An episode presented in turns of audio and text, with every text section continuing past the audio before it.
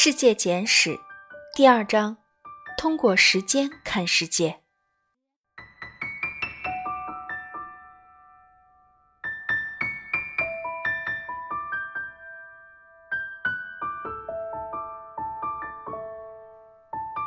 在近五十年的时间里，科学家对地球起源以及它的年龄进行了很多有趣又严格的推断。这其中涉及非常多的专业数学知识以及物理知识，笔者很难对此进行细致的介绍。而且就目前的推断结果来看，虽然物理学与天文学已经发展得很快速，可依旧没办法达到所解释的这些研究成果。总体来说，地球的存在时间被科学家估算得越来越长。以今天的观点，科学家认为地球就是独立存在的行星，它一直围绕太阳运行，迄今已经运行了二十多亿年，而且地球的年龄有可能比这个时间还要长，甚至长到让人不敢想象。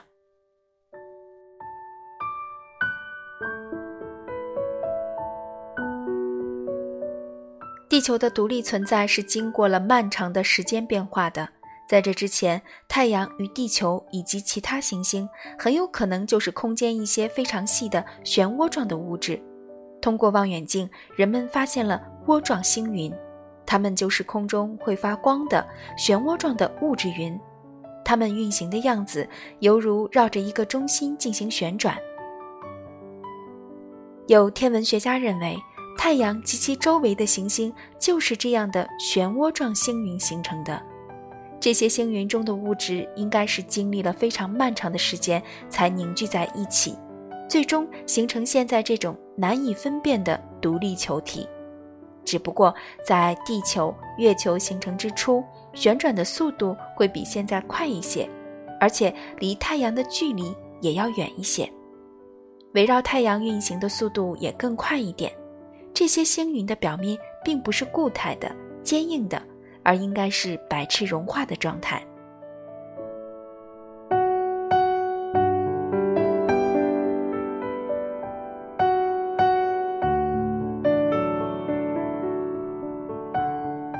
假如我们可以回到遥远的过去，看一看地球形成之初的样子，相信那种情形会让人诧异，因为当时的地球表面看上去就如同被融化的液态金属。又或者如同被冷却的岩浆，但没有水，所有的水已经化成了水蒸气，与那些硫磺蒸汽以及金属蒸汽混合了，而蒸汽下面则是不断奔腾翻滚的熔岩液体和密布火云的天空。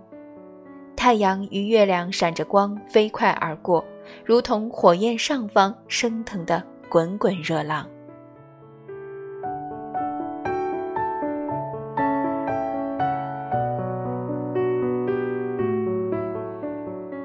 黑暗星云这张图是一九二零年用世界上最大的望远镜拍摄而成的，是威尔逊望远镜拍摄的首批照片中的一张。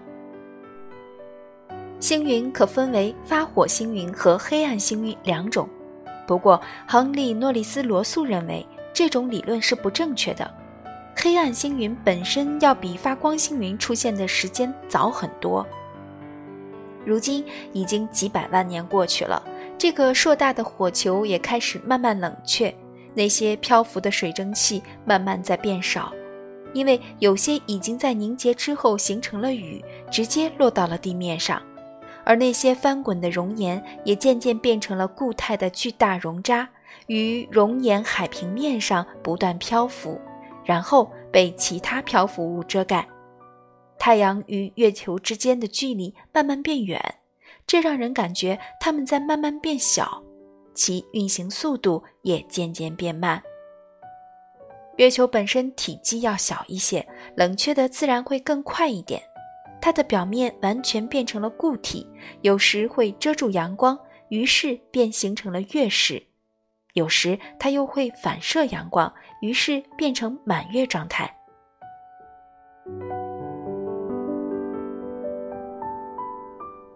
又过去了漫长的一段时间，地球慢慢的变成了现在我们看到的样子。在地球变化的最后时期，水蒸气因遭遇空气变冷而形成雨云，然后凝结为雨点，滴落在最初形成的岩石上。在后来的时间长河中，地球的大部分水仍然会蒸发并到达大气层，只是这时已经有滚烫的水在岩石上流淌，不断冲刷岩石上的小石块以及沉积物。水由高向低汇聚，慢慢变成了沼泽、湖泊。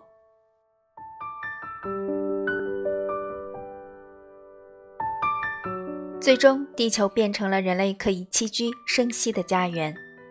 假如我们是生于地球形成之初的时代，我们将会处于每天遭受狂风暴雨、没有花草树木、没有泥土的环境之中。狂风带着热浪，比现在的龙卷风还要可怕。每天瓢泼似的大雨，让我们完全没办法想象。而那些雨水携带着小石块、岩屑。汇成急流，将岩石冲成深谷巨壑，最后流进海洋。通过云朵的间隙，人们可以看到大火球一般的太阳由天空划过。随着月球、太阳的变化，地球则不间断地产生地震，地壳隆起。现在我们看到的只是月球的一面，但若在那时，月亮的转动是非常明显的。它的另一面，我们也可以全部看到。地球的年龄越来越大，一天的时间也慢慢延长了。太阳与地球之间的距离越来越远。此时，阳光不再炙热难耐，月球运动也趋于平缓，地球上的环境相对渐渐变好。那些最初的海面被不断扩大，形成了如今的大洋，成为装点地球的蓝色服饰。只不过，直到这时，地球上依旧没有生命的痕迹，海洋里也同样死寂，岩石上更是荒芜。